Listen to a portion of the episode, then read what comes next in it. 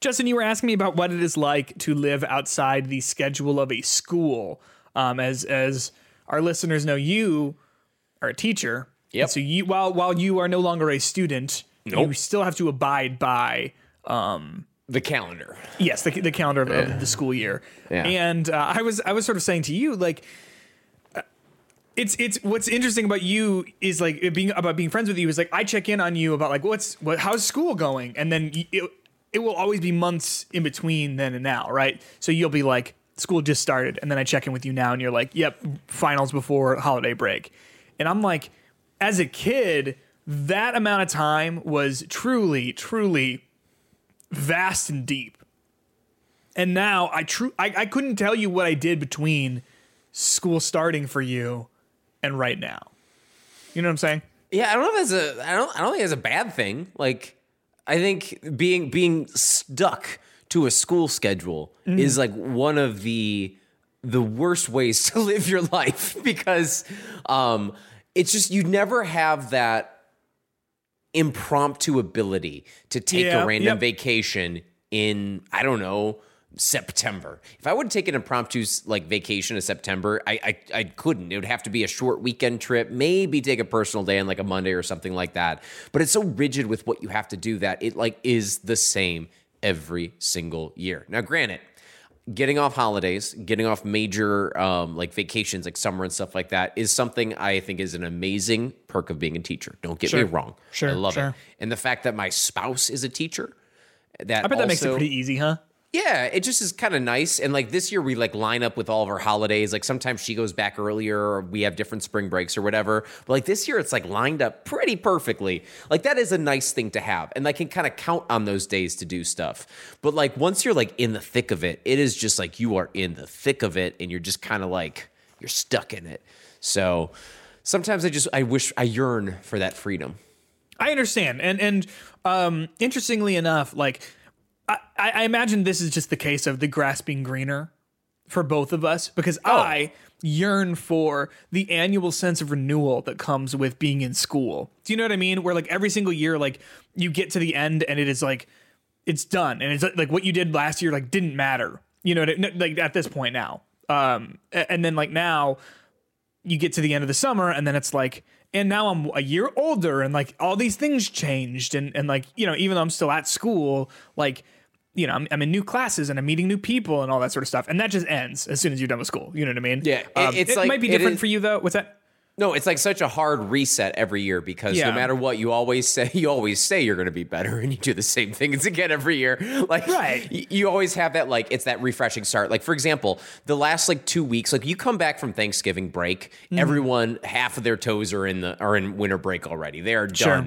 They are like they're there. It's just a different vibe. People are more chill. Like I'm like I actually kind of like my classes. It's really nice. And then you come back in January, February. Then it's like you see that the cold dark of winter. You see all that you have to do to get to summer, and you get that same kind of just like feeling again. But then May starts coming around, and once you get to May, it's all of a sudden like you know I don't care. Everything's just happy again. So there is that nice cycle like nature of being a teacher and living in a teacher schedule um, that I I am a fan of. But uh, the fact that when we were planning our honeymoon and our travel agent was like, "Have you thought about May for a honeymoon? It's like half the price," and we're like, oh, "I can't do it. I can't No. do that." have I Yeah. thought about it sure sure Yeah. sure Oh yeah. Yeah. Just end the school year. Whew. um un- unrelated to what we were just talking about but talking about your honeymoon you saw the Mona Lisa is that right Oh yeah. yeah. I was at the uh, Chicago Art Institute this this past weekend, and isn't the Mona? You said the Mona Lisa is like pretty small, right? It's like a piece of paper. yeah. It's it's like tiny. Yeah. Yeah. Um, so I there's this famous painting. Oh gosh, let me look. All right. I wasn't gonna talk about this, but here I am. Um We can do some art critiquing. uh the ballerina painting. Um La ballerinata. it okay, none of these. Well there's this painting, uh, it's very famous. By Degas. Um, maybe? Degas ballerina. Nope. Okay. Is it, It, it's these two little girls. They're like young, um, young dancers painting. is there is this at a museum? It is at the Chicago Art Institute. Um, I had a fridge magnet of it growing up, and when I moved, my mom gave it to me along with other a handful of other small little fridge magnets. And uh, growing up, I thought she painted that, and uh, I was literally on Saturday. I learned that no, it is is it it is in fact a very very very famous painting. it's on display at the Art Institute. What? Okay, like we don't know who the the um like the illustrator of this is, correct? Wait a second, Gail Spitek. I'm just saying, No, I maybe, got it, I got it. maybe, in fact, Um, acrobats at the Cirque uh, Circuit Fernando. I love how autocorrect filled that immediately. Yeah. Um, you know this painting? it's very You know, famous. Uh, Pierre Auguste Renoir. Isn't it funny? Like Renoir, how- isn't that his name? Mm, yeah, I said Renoir. Yeah, I, I think he's very famous. Renoir. Go on. yeah, uh, you know how like we are spoiled by the fact that we like grew up by like the Art Institute of Chicago, which is like a pretty nice museum. Oh yeah, yeah. Yeah. Did you like do an art project in grade school, like a pointillism art project, when you like had to like you look at Sunday in the park, and then you had to Like to do like little dots yourself. do little dots to make your own little image? Totally, totally. Did you do your own American Gothic? Of course I did. Now that you say that, I have no idea what it was, but I bet it's funny. I bet looking back at it, it's like Pokemon or something. Yeah, yeah. I don't remember what my animal was on top of it too, but yeah, Yeah. probably probably a monkey. I was a monkey kid. Yeah, that makes sense. There's a monkey inside at the park. Right at the front, on the Oh bottom yeah, right. on the it's on the leash, right? Yeah, yeah. yeah. Anyway, this has been your um, you know, your weekly Hitbox Art Hour, and by that I mean it's been about five minutes. It's Hitbox.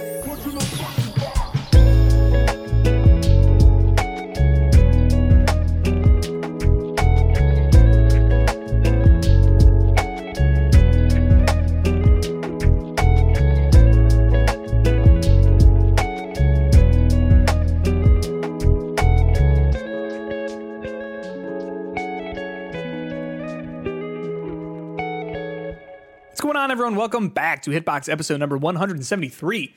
My name is Peter Hunt Spitek. Joining me, as always, is my wonderful friend and co-host Justin Matkovich. Justin, how are things? I know we spoke a little bit uh, at the top of the show here about your um, get, getting to the end of your school year, but uh, other than that, doing good.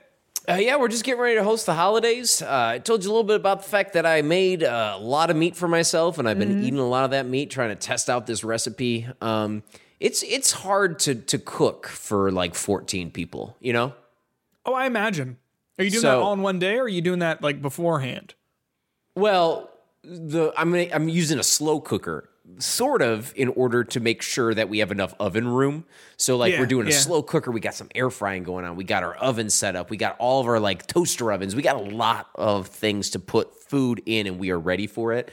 Um, the interesting thing is uh, we, we're trying to trying to find a table that can seat fourteen. people. 14, that is actually quite a large number, isn't it? It's quite big, quite big. Um, Archie, though, uh, he will definitely be the one carving carving our, our pot roast. So when I like maybe five years ago, this is pre-COVID for sure.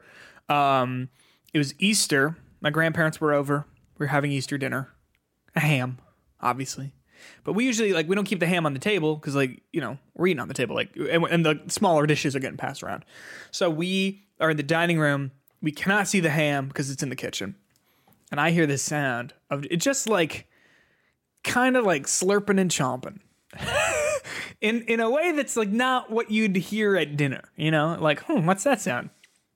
So, um, we had two dogs at the time. Lily, the older dog, paws up on the counter, gnawing off pieces of this ham, and also throwing different pieces of ham down to Bean, oh, the smaller dog. So they were both having just a big old fucking ham dinner, and we like we weren't mad because you're like we left a ham, we left a delectable ham unattended with two dogs. Well, I, I mean, I can only imagine that conversation. Bean's like, "Oh man, I wish I could reach it," and Lily's like, "I think I I, can reach this. it," and, Yeah, and yeah. Bean's like, "I don't know if you could," and then Lily's like, "Oh, yes, I can," and then he- they still share. Do you ever that have nice. do, do you ever have those moments though where you're like, if I could pull this off, you know what I mean? Like if I could just wait a second, I could pull this off, and like that was that for them for sure. So Um, Archie is like not big enough to get on the counter. Yeah, yeah. But he started doing this thing when I'm trying to like when I'm eating something that he wants and I'm like making it, and preparing it. He'll like jump up on my leg and like do the little like begging thing with his two front paws. Mm-hmm, Except he is just the right height that he goes on the back of my knee. That if he would put just a little bit more pressure on the back of my knee, I would totally collapse and drop whatever Yeah, I'm yeah, holding. So the second he learns that he has that power is the second he's going to be a lot pudgier. he he wields such a great a great ability, but um, I'm glad he's responsible with it, or simply doesn't know that he has it. I would say ignorant. yeah, that's that's probably it. Well, Justin, as lo- as much as I would love to talk about um, just just the little little rascal activities that our dogs get into, um, I know that people do come to us for video game knowledge um, and news. Here's a preview of what's coming up. E3 officially dies, like actually for real this time, everyone. it is like not kidding, super super dead. Um, for real, it's in the ground, is buried 100%, not coming back. The funniest thing that could happen is it does come back. That's story one. Uh, next up, we got Naughty Dog officially announces the death of the Last of Us factions, and Sony applies for a patent to make dynamic game difficulty. We're going to talk about those three things and more. Before we do, I'd like to tell our listeners that they can join our Discord server. The link to that is in the description of this episode. They can also find us on patreon.com slash hitboxpod and become a $1 podcast producer or a $3 deluxe podcast producer like J Knol, Dave Parker, and GKS. Every single week, those deluxe podcast producers are getting additional 30 minute bonus episodes. Um, today, we're talking about things that we think are 10 out of 10s. Like the acrobats Dave Francais or whatever it was, the painting that I thought my mom made. um, uh, but we're, we'll be talking about that uh, uh, today, which I don't know. I think it's interesting. I- I'm curious to hear. I mean, you know, obviously, like we've talked to like a lot of video games that we think are like astounding, but I, I'm curious for you, Justin. Um, what sort of extends outside of the realm of that doesn't matter. We're going to talk about that in the bonus episode for those deluxe Patreon producers. If you cannot um, spare us any cash, that's totally fine. You can follow us on Twitter at HitboxPod um, or rate us in this in the podcast player of your choice. But Justin, enough about all of that. I want to go to the Metacritic roundup. Let's go. Metacritic Roundup. Just one game in the Metacritic roundup. I imagine that we're not going to have a whole lot in the next sort of week and a half here. Um, Asgard's Wrath 2 for the MetaQuest. Now, why are we talking about a MetaQuest game, Justin? It's because it scored a 94 based on 11 critic reviews. Um, a lot of 10 out of 10s. IGN gave it a 10 out of 10. GG Recon gave it a 10 out of 10. Um, Devastator, the user, Metacritic user, gave it a 10 out of 10. Um, this is reviewed quite well, and people are saying that this is probably a killer app for VR. Uh, I'm not sure if that's exactly true, just because, like, I don't think I'm going to get a, a quest for this necessarily, but like it is one of those things where, okay, if there are enough games that keep coming to these platforms, to VR platforms, really, I might be a little bit more interested. So 94, Justin, what does this tell you about this game? Uh, man, this could have like really changed the the dynamic of our of our fantasy uh, critic draft if someone did this. I mean, a 94 that comes out this late in it. Granted, there's not there's uh, let's see what 11 reviews so far, Yeah. so not a ton, but like enough uh, to make it a really good game. Um, I I think it's so hard with VR because you want there to be nine, 94 out of 100 games for VR. But like audiences just aren't there to have these kind of games that are quality enough, that are as big and expansive enough. I mean, this is like a full sized RPG Yeah. um, to to get me to want to buy a, a VR headset. Um, I think these are great. You're right. I don't think this is going to get me to buy um, a Meta, um, but it makes it a little bit closer for me to want to buy a Meta. But that's the thing. Now I go, okay, well, there's Asgard's Wrath 2. There's Resident Evil 4 VR. There's VR chat. What it's what else is there? I mean, like, um, but but like, I I guess like this is to your point, right? About like there there just have to be enough. Like, well, if I get this, there's this, and also this, and then also this, and then also this, and that's when it starts to become like, yeah, I could see myself, you know, picking one of these up. Uh, that Assassin's Creed game that actually scored pretty well, didn't it? Oh, did the, it? The Nexus game. Assassin's Creed Nexus. Let's see here. I thi- well, it's like a sixty, which for a VR game that's pretty cool. and for an Assassin's Creed game, it's all right. uh oh. Hey, um, uh, I'm trying to find this quickly. Metacritic is not an incredible website. Sometimes you're No, looking things up, no, 79. Okay, 79 like, on not, the Metacritic not bad for for that. Um, but yeah, the, the, the more stuff that's out there, the more likely I'm going to do it. I'm going to be honest. PSVR two is not going to be the thing that I think I'm going to invest my next VR headset in. Um, it's definitely going to be something that uh, is like more wireless and and connected to like a, a PC. Um, not just because I'm like a PC person, but like I think that is ridiculous. I still cannot get over the fact that I do not have my library of PSVR games on my PSVR two. I, like I think that's Agreed. inexcusable. Um, I, I also think that like um, it is. The, the, Sony hasn't like supported it really, you know, like like they just they did their big launch for it, and then just truly I've heard nothing about about the PSVR two. I, I mean, it's worse than the PSVR, and the PSVR already had like a lot of issues with it. But like they kept churning out games and ports and things like that for the PSVR. Um, PSVR two, you just don't hear about as much. And to be honest, Sony really hasn't been that big on showcases uh, that are like substantial. I think they're more like mini kind of. Well, it's just so weird because they used to. I mean, like it felt like the first few months after PSVR came out, there was like, okay, we're going to show off three games, but they were always the same sort of like generic ass shooters or whatever, you know, or or games that we had already seen before that got pushed and delayed, which is fine, but it just like it doesn't like encourage me like, oh, there's like a must play experience on on PSVR too. Like if I had one, would I try out Call of the Mountain? Yeah, I wouldn't want to pay for it, but if someone had it, I, I'd give it a shot. Or like Humanity, I bet would be really cool. But like I thought Humanity was really cool without the PSVR. You well, know? and I mean, even thinking about new people to get in on board with this, like, uh, can you look up while I talk about this, the price of a MetaQuest two, like how much Mm-hmm. those would run me? Wait, like, two or three? What, which which one is this? Is Asgard's Wrath three for? now. Is that what the only one it can be played on? I don't. I don't know. I mean, at least look up what a three is just to, to get that i- idea in my head. Because, like, for someone to try out VR, they would need to buy the PS5, they need to buy the PSVR 2, and they need to buy the game. And that is already a huge amount of money for something that does not have a ton of support for. Granted, I have the PS5 already, but, like, at a certain point, like, is it going to be worth it even to get the PSVR 2 without having more support for it? I don't know. I don't think so. I got a question for you, Justin. Do you want to buy a MetaQuest 3, 128 gigabytes with Asgard's Wrath 2 included in it? Because that'll run you 499.99. Are you kidding me? Yeah, No. send it. Send it my. Oh wait, it's not that much. No, I'm not kidding you. Oh yeah, send it my way. That's actually not a horrible deal. No, um, I guess it really depends on like how much storage you want on it, or yeah, that would be storage, huh? Because then the the other tier is 512 gigs, and that's 650, but also includes Asgard's Wrath. It is still cheaper than getting the PS5 and then the PSVR two. VR2, yeah. Like, uh, yeah. Um, but then even then, let's see, MetaQuest 2, I bet is like pretty cheap at this point, huh? Um, Best Buy. Let's see. Oh, I can do a plan. Twenty seven seventy The eight month. MetaQuest 2 for 128 gigs is $250 right now. And then the uh 256 gig one is 300 bucks. My God, I, I'm gonna again. I'm gonna throw this out there.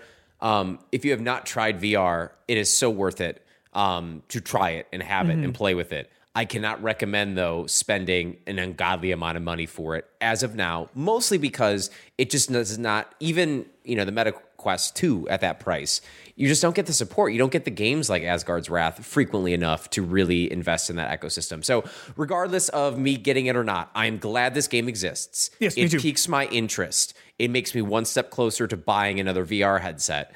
Um, but uh, just still not enough at this point. So, something else interesting about it, I, I would say, is that um, uh, it- this seems to be a pretty long game too, um, which, which has not been my understanding of like uh, a lot of VR games tend to be kind of shorter experiences, just because it's you know, um, it, it- seems like it's more experimental tech, and also like people don't necessarily want like people. It makes people sick sometimes for like being in it for too long. Um, but this IGN review says that it was a 90 plus hour runtime, which like it's pretty substantial. You know what I mean? But Yeah, yeah. Um, I will say I, I mentioned this before we started recording, and I said I would explain it. Um, this game, uh, Asgard's Wrath 2, was projected into the the night sky of Los Angeles um, while I was there. Uh, after the Game Awards got out, basically like they funnel you acro- sort of like across the street. Um, so you when you leave when you come in, you come in from the right, but when you leave, they have you leave to the left of the theater because the guest entrance and exit is also to the right. So I assume that all of the guests who are there who want to leave without being like harassed for photos or whatever are leaving that way, right? While they Is, sort of is direct that you where you the- left? uh, I had the thought of like I should go over that way. Maybe see if I can't run into Alan Wake or whoever. You know what I mean?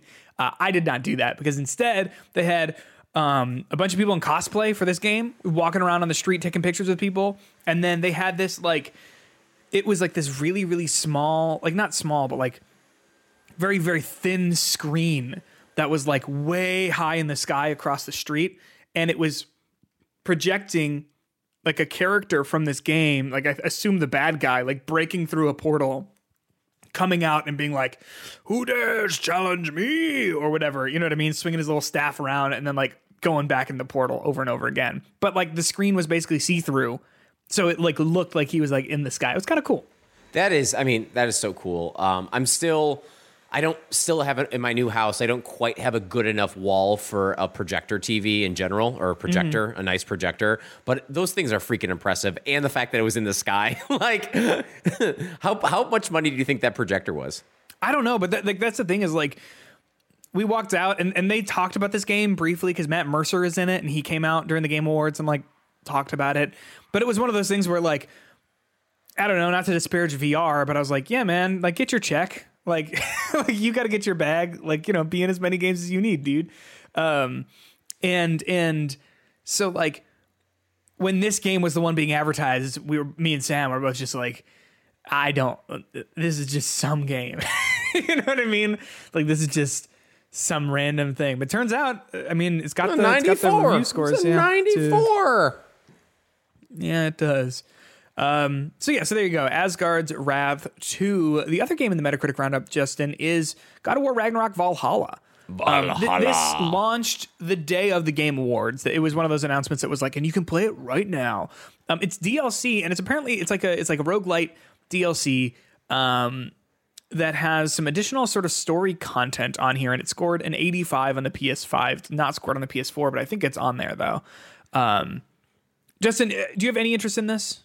Uh, yeah, actually, enough to have downloaded uh, God of War again. I haven't played it yet, um, but I have downloaded it and I will try it out. Um, I think the fact that there is significant story, I think, is enough to get me interested. Um, the gameplay itself, I don't know if I'm that excited to play. I don't know if if a roguelike is the thing I'm looking to play right now. Um, but this seems to be a good one. And, you know, when people throw up words like uh, uh, uh, Dead Cells and um, what's that other one people love? Hades next to Yeah. it, I think it's a good sign. And I think, to be honest, a lot of the combat in God of War was one of those things that there was so much there, but I never really engaged with it.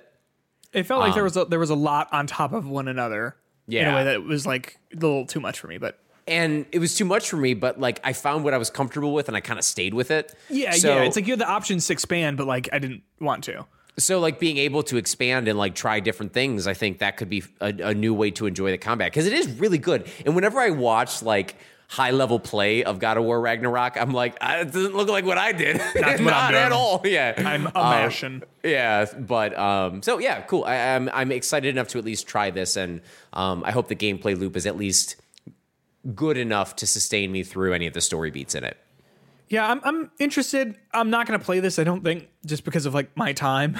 you know, What- if you play this, I want to hear about it. Um, because like I'm also curious. You know, I'm not a hugely God of War fan outside of the the two recent ones. And um, here's the pull quote from Digital Trends, which gave it an eight. God of War Ragnarok Valhalla. Uh, bad name, by the way. God of War Ragnarok Valhalla isn't just a free isn't just free fun DLC. It's a fitting epilogue to the entire God of War series. So I've heard that there's like that it talks about some of the stuff from the first few games, you know. Um and, and so I'm, I'm curious in that about that, but I, I didn't play those, so I, I don't know if I'm gonna like really pick it up, you know what I mean, and like totally understand it. So um I, I'm curious uh, from from someone who has. Well, there's a scene that when like you you just you're on a boat and then you like turn around at the start of the level and there's a bunch of women standing there and then you can like press circle and then it like pans out and you get a bunch of orbs and you can do that a couple times. Orbs. Yeah, like health. It pans out. Oh, because you're having sex with them. I I'm not saying that. That's crass. So do you? Never mind. I'm not actually. I'm gonna save myself some editing work right now and not sort of say what I was gonna say. Not really say it. it like it wasn't bad. Just Yeah. doesn't matter. We're a family show. Fuck. Anyway, um, uh, this seems interesting enough, but it, it's just like I, I don't know if I'm going to do it. So I'm, I'll be curious to hear from you. Um, also, like I wonder if it's if it's an epilogue for the entire God of War series. That's interesting. But if it's an like another epilogue for just God of War Ragnarok, I don't think it needs it. I think that game had like a pretty knockout ending epilogue with that final funeral scene. But um, yeah, I don't know. I think anytime you have like a story like God of War uh, 2018 and God of War Ragnarok, um, you have an opportunity to make the older games better in their story because you have a character who is like actually developed for once, reflecting on those moments. So I think you can get a lot out of this Kratos going back, and they already had that a lot in the base game, but like really going through some of the stuff. Um, you know, I, I think the dialogue. I'm assuming, like, I, I don't know how many other characters are in there, but at the very least, it's you and Mimir. Yep. I've heard Like- that there's some interesting returning characters, but I don't know what that means. So, like, I, I think that uh, in and of itself is enough um, to like just have Kratos become an even deeper character. Um, Do Do you think uh, this is this free DLC is longer or shorter than the most recent Call of Duty campaign? I've heard that it is longer. uh, I saw lot, I saw a lot of Call of Duty developer like news stories about like Call of Duty developers were upset about Christopher Judge's joke at the Game Awards where he said he was like my speech was longer than this year's Call of Duty campaign. Ah, which uh, I thought was kind of funny. I mean, I don't know, like I heard that was- was short and also shitty and Christopher Judge talked for a long time and I thought it was interesting. So there's that. Um, but then I'm also like these developers like grow a fucking skin. I know. Remember, It- like he, he didn't like it's it's it's like a good intention to joke. Like you you remember the year when they didn't even have a campaign in the Call of Duty because they're like, yeah, no one plays that anyway. how long to beat Modern Warfare 3 campaign 3 to 5 hours. I mean like truly what like are you trying to go to bat for that? Do you know what I mean? Whatever, it doesn't matter. Um I'm interested in this. I will uh can't wait for your review is what I'm trying to say. Yep. Once I beat Baldur's Gate three, I'll be right on top of that. Sure, sure, sure. Um, uh, I just heard what you said. Uh, Justin, Yes. Justin Baldur's Gate 3 is very good. Yeah. Yeah. It's quite good. It's But quite, quite it's good. pro- probably a short game too, right? Yeah, super short. I, I'm, I'm, I'm done with it already. Throwing that to the side. Oh Um, wow. No, it's really good. It's one of those things where like I went back and and sort of followed a quest line because I was like thinking that I was done with the area, but I was like, oh no, I could go do this, and I went and did that, and then it opened up a fully fully new map that I hadn't seen before. Are you still like level two? I'm level six. Oh, you're pretty far along then. Yeah, we're coming along. We're coming along. Okay. All right. All right. Congrats. You've done it. I will say, like, when you start out, like, you level up, like, not super frequently, but like frequently enough to be like, okay, like, I'm seeing where this is going. And then now I'm leveling up infrequently enough to like each time I level up, it's like a big deal. And I'm like really excited about it. Um, yeah, it, it is, it's, it's quite good. Um, I haven't, like, I haven't played a ton this week though, because I spent a lot of time playing Spider Man 2, the movie, the game from 2004 for a video I'm working on How on our friend our friend? Josh's PlayStation 2. um, that is actually a good question. How long to beat Spider-Man 2 2004. Um, let's see here. Six oh, hours. Oh no. Okay. So I imagine. I Wait, imagine. wait, wait, wait. Longer than Call of Duty. Yeah. Interestingly enough, though, this is developed by Treyarch, makers of Call of Duty. oh no. yeah, yeah.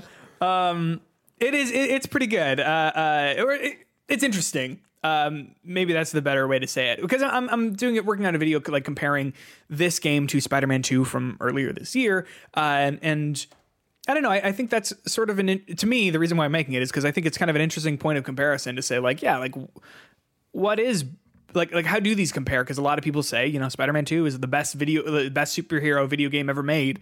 Um and i mean like it definitely suffers from old games or old syndrome um but i do understand where that opinion is coming from especially from someone who's never played it before Uh, so tell me, tell me, um, in general, like for that game though, like how does it feel besides it being old? bad.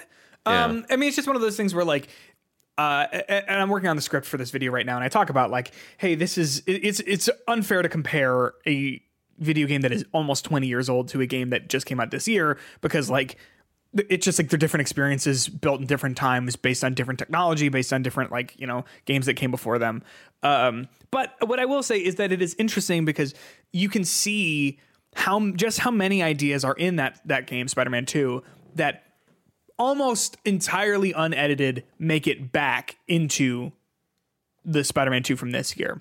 Um, like, I mean, the web sw- swinging is almost completely unchanged in terms of like the mechanic of it, of just like it is R2 and you swing.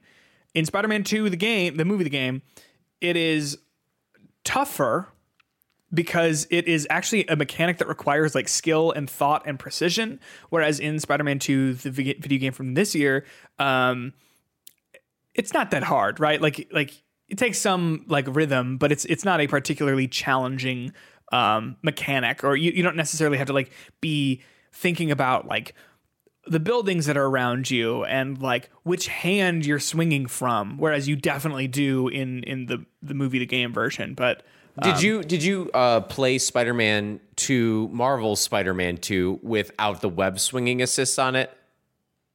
no So you could basically turn off like a- as much of the the comic-y stuff as possible, so you actually have real momentum as you're doing it, um, and it can actually change it so it's much slower, but much more like physics accurate towards how you're angling and how you're actually swinging. Um, and they do a lot of things like in the like just the standard web assist of that game that like even if you don't hit the web in time, you automatically start shooting out webs before you hit the ground. Yeah. But when you take off the web assist, if you don't do it in time, you just fall on the ground. okay that's actually interesting so I, i'm gonna like 100% for sure check that out i didn't know that was a thing yeah, yeah. Um, it looks, it look, I didn't do it myself because I don't find that fun. but um, it's definitely an option that you can play around with. Sure, sure, and that's something too that I'm that I'm talking about in the video about like, um, is it better in Spider-Man 2 the movie the game? Uh, yeah, for what that game is, because it's not a game that has a lot of substance to it. You you uh, like half of the objectives are go fight random crimes, right? Like that's not there's nothing, you know. So um um you basically like swinging from place to place is like has to be like the part like that's what the game is you know um whereas spider-man 2 from this year like there's so much more to it that's actually very interesting i'm gonna 100% check that out um probably once we're done doing this podcast because Oh, because now i need to know. Um yeah. but uh yeah it, it is it was sort of interesting to play. Um it is an old game. I i prefer marvel's spider-man 2 but i also just have no nostalgia for spider-man 2 the movie the game. Do you know what it initially reviewed as when it came out? um no but like everything i've ever heard about it is like this is one of the best games of all time Oh, just like how Spider Man 2, the movie, is one of the best superhero movies of all time. And then you watch it again and you realize it's not quite that. uh-oh you don't think you don't think it's good No. you Old movies spider-man are- 2 Old movies are old. really Yeah. now that's very interesting justin to me uh, Oh, no. What are you doing? Are you. I'm just saying, like, I, I think it's incredible. Um, Spider-Man 2 on the Xbox, the original Xbox, got an 83. Oh, wait, no, this is just the. Let's see here. Uh, PlayStation 2 and 80, GameCube 80, Xbox 83. Not bad. I think it won more game awards than Marvel Spider-Man 2 as well. Everyone was all mad about that. I don't know. Do you think it deserved to win anything? Accessibility. Accessibility, maybe, but I thought that the other game that won accessibility is also like pretty fucking good at that. Yeah, yeah. Um, it's just hard. I mean, in in a year like this, I think Yeah. uh, like it just doesn't have quite the category for it. And um, I mean, action adventure was that what it was in? Is it better than That was Zelda? one of them. No, it's not. Like there are elements of that I can't even necessarily just with a bullet tell you that getting around the map is more fun in Spider-Man 2 than it is in Zelda. I mean, like, like it's in my opinion, it's not. It's fun. Right. It's fucking fun. It's satisfying to do. Like I like it. I'm not trying to say it's not like not good, but like in Zelda, like getting around is is the game, and you think about like how am I going to get there, and then you go like, oh, I accidentally ended up here. Oh, what's that? You know. I mean, one of my most enjoyable like aspects of playing Zelda was getting around the depths and 100%ing that area Yeah, and finding yeah. out how to do that. And um, did it control as well as swinging on the on the web? No, but like it was fun. It, It was was pu- that adds to like the hilarity of it though, and like Yeah. the and also like when you build something that's like held together by like tape and Glue. and hope and a prayer. And it works, and it, you're like, "This was awesome!" And then when it doesn't work, you're like, "Yeah, wow." Yeah. and it's funny, you know. But yeah, that's that's what I think. Um, Justin, I also played a little bit of Disney Illusion Island, Ooh. um, and that is a fun game if you are looking for just a little basic 2D platformer. Now, that was my vote for best family game over Super Yeah. Mario Wonder. Do you think it'd be a better family game than Super Mario Wonder? haven't played it co-op, so I don't know, but probably Super Mario Wonder is not a good family game. No. It's not. Simply, it is not a fun game to play with your family that I have found. Um, but uh, I- yeah, I would say it probably is. Um, I so I I didn't play it this week. I played a couple of weeks back after I'd been playing a lot of PlayStation Portal, and I picked up mm-hmm. my Switch for the first time. I got so frustrated holding those Joy Cons trying to play Mario. I kept pressing the wrong buttons with my big ass fat ass thumbs on those little buttons. I don't know whose idea it was in Mario that you have to hold down the run button. Why can't you just not hold down the run button? When are you not running in Mario, Peter? Dude, it's a strand type game. You got to be really careful about like. you got to be really uh, deliberate about how you how you're moving in that game. So But like, is there a moment when you don't have to run in that game? Like, why? Just be yeah, you- yeah, just be fast because you like. We've we've figured out like fully tilt it to run, tilt it halfway to walk. Yeah, yeah, we we got this. It's it's fine. yeah. Disney Illusion Island though, pretty good. I'm enjoying it. Okay. Yeah. Uh, Justin, you've been ta- you've been playing Alan Wake 2. Um, you've got some spoilerly spoilery thoughts about it, so we're gonna save that discussion for the end of the episode. Does that sound good for you? Yeah, let's do it. Amazing. I see you've been playing Lego Fortnite. They fucking ripped off Minecraft, man. Is it is it really Minecraft heavy? I've heard it- that. okay. I've heard that, but So so I, I go to play it. I thought we could potentially do it for a bonus show, but this would have just been like the Disney Speedstorm shit because you have to like do a few things before you can actually like get your friend involved. And I was like, that's not going to be interesting. But it's literally like it, it is like a like a survival game.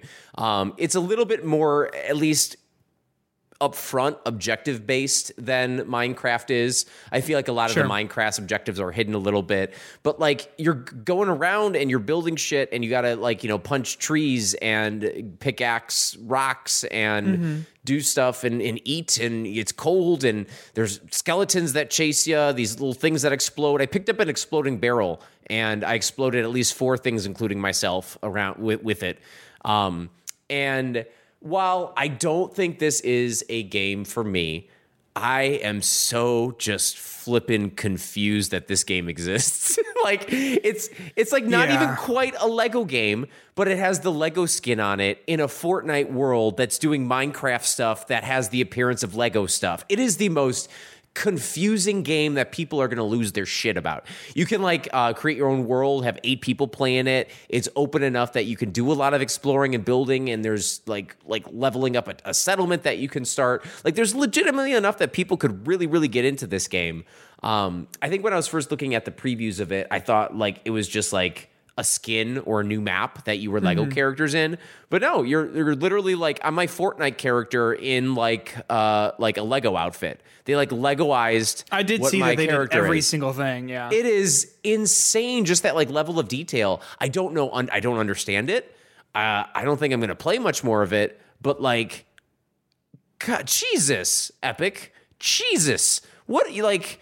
It's insane. It would be like if they had a Minecraft mode in Fortnite that you could play Minecraft, but it was really like you were playing with Legos in the Minecraft world instead of Minecraft world bricks. Like, Dude, it, it seems cool. I've not dipped into it yet, but it seems it, like it seems like just as involved as Minecraft is, and you, it's like just as deep and interesting. uh, how much money is it too? Uh, uh free ninety nine, I believe. It's free 99.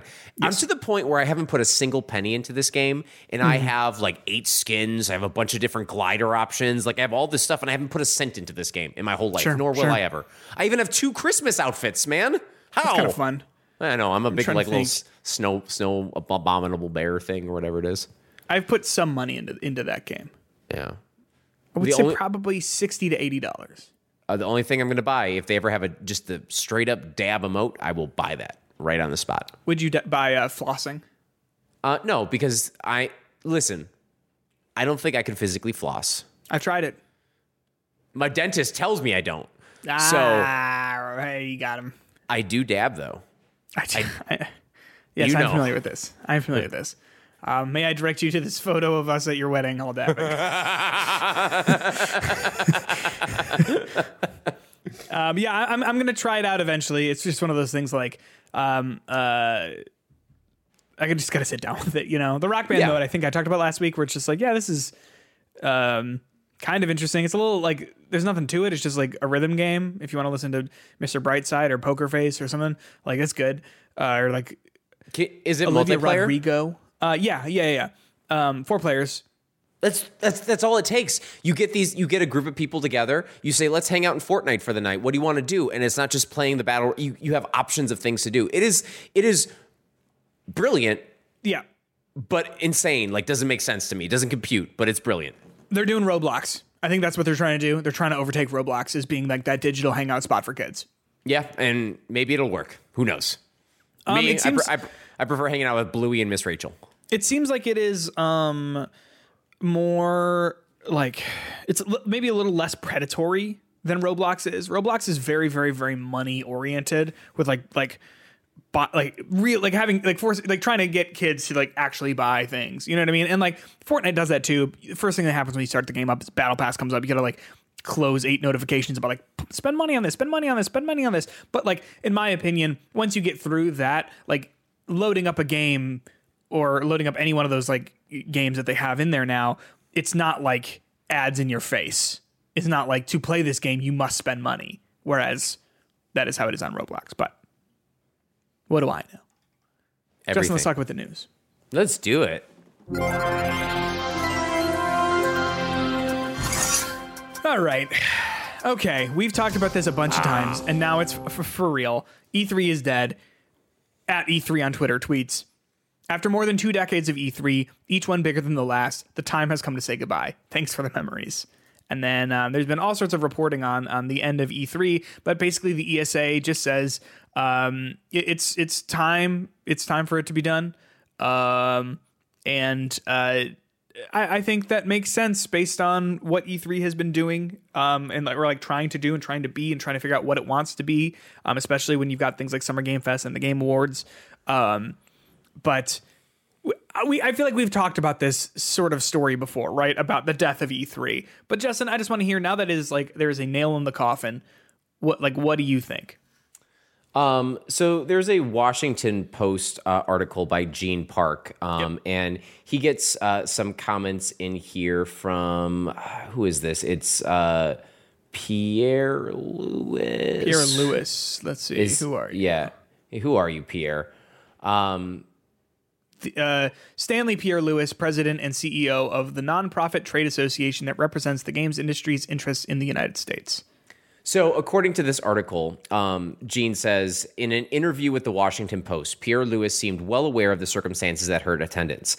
There were fans who were invited to attend in the later years, but it was really, uh, but it really was about a marketing and business model for the industry and being able to provide the world with information about new products, he said.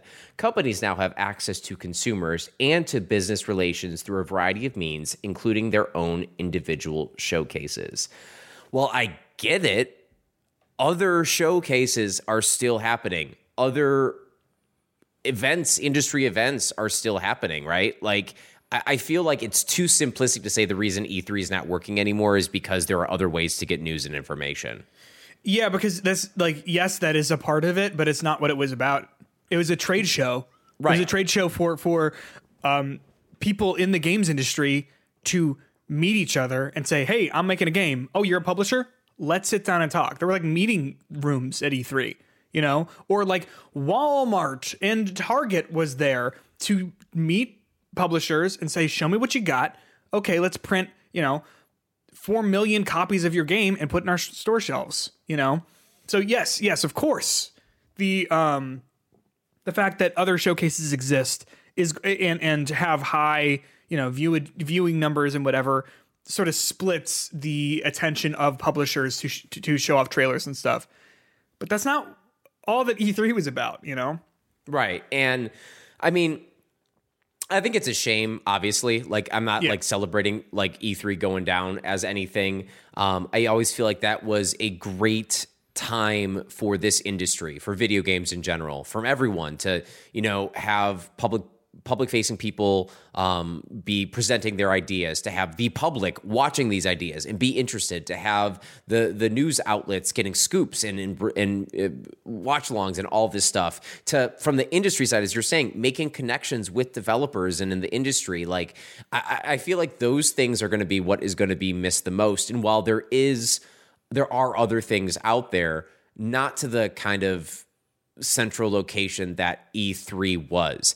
And not every company can afford to send people to these events. And now there are so many of them. It just it's it, it, it is just kind of a sad reality um, of how the industry is, is shifting to a little bit. But also it shows that e3 was just unable to adapt.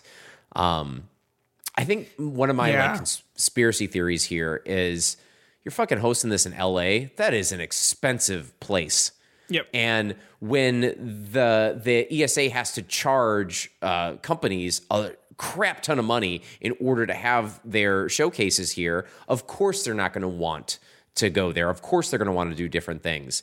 Um, part of that move to Atlanta, you know, probably a cost saving uh, idea to a certain point, even though it was further away from where.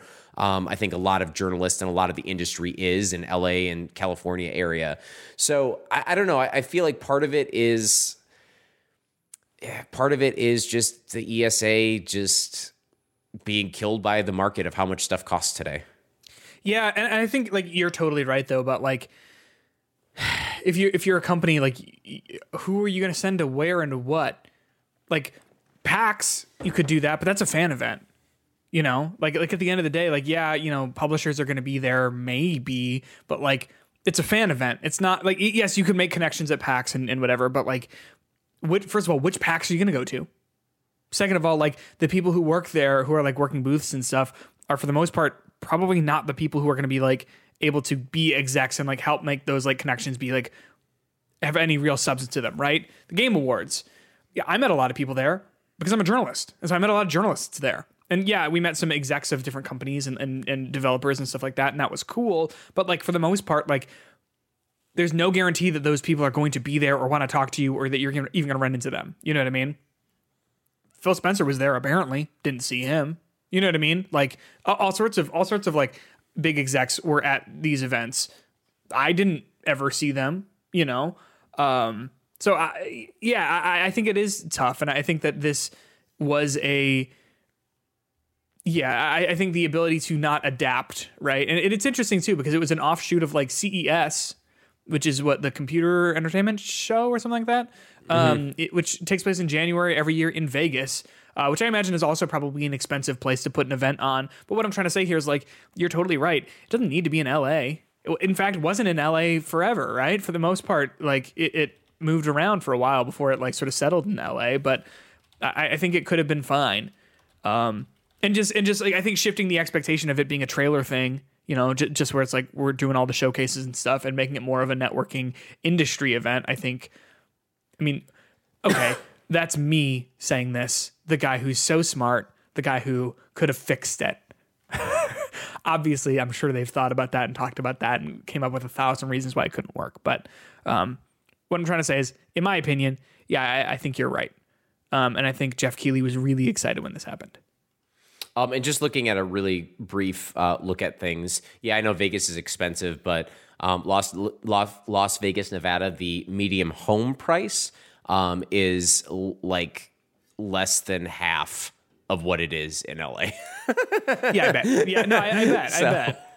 Um, yeah. So so long E3. Um, I feel like this has been eulogized over and over and over again. I Um, can't. I can't wait for the Devolver uh, showcase next year. Yeah, what are they even gonna do? I mean, they'll just have like basically it'll be like a they'll tr- do something weird where they try to like bring up E3 from the grave, Yeah, I guess, huh? and they'll make a game about it. Yeah. So there you go. That is the death of E3. Speaking of the death, um, Naughty Dog posted an update on The Last of Us Online, as they call it, not factions, but The Last of Us Online. Uh, and I'm just going to read this this full thing out loud here. We realize many of you have been anticipating news around the project that we've been calling The Last of Us Online. There's no easy way to say this. We've made the incredibly difficult decision to stop development on that game. We know this news will be tough for many, especially our dedicated The Last of Us factions community who have been following our multiplayer ambitions ardently. We're equally crushed as at the studio as we've been looking forward to putting it in your hands. We wanted to share with you some background of how we came to this decision. I like this by the way. Like not only saying like hey this isn't happening but also like hey here's why for for just I think I think this sort of stuff is is interesting and also helps people understand um, how um, making games works a little bit more. Uh, anyway, the multiplayer team has been in pre production with this game since we were working on The Last of Us Part 2, crafting an experience we felt was unique and had tremendous potential. As the multiplayer team iterated on their concept for The Last of Us Online during this time, their vision crystallized, the gameplay got more refined and satisfying, and we were um, enthusiastic about the direction in which we were headed. In ramping up to full production, the massive scope of our ambition became clear. To release and support The Last of Us Online, we'd have to pull, put all of our studio resources behind supporting post launch content for years to come, severely impacting development on future uh, single player games. So, we had two paths in front of us become a solely live service game studio, or continue to focus on single player narrative games that have defined Naughty Dog's heritage. We are immensely proud of everyone that the studio um, touched with this project, uh, excuse me, everyone at the studio that touched this project. The learnings and investments in technology from this game will carry into how we develop our projects and will be invaluable in the direction we are headed as a studio. We have more than one ambitious, brand new single player game that we're working on here at Naughty Dog, and we cannot wait to share more about what comes next when we're ready. Until then, we're incredibly thankful to our community. Thank you for your support throughout the years. What do you think?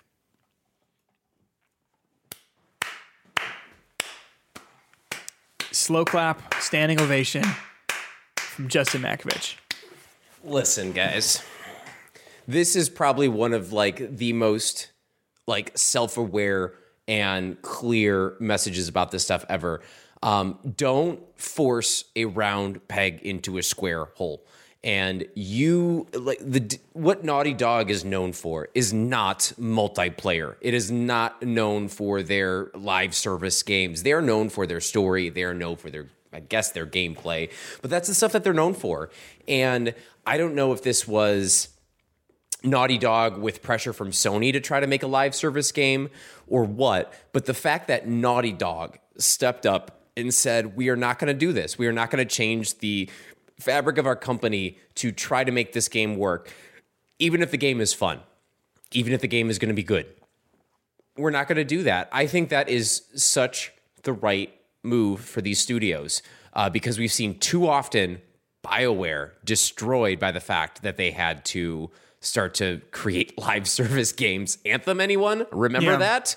Um, I mean, you can just name the list uh, of uh, of uh, companies. Uh, Marvel's Avengers, another like situation. Uh, Suicide Squad killed the Justice League. Um, all of these things about studios that are are, are fo- trying to follow these fake trends of money, I guess.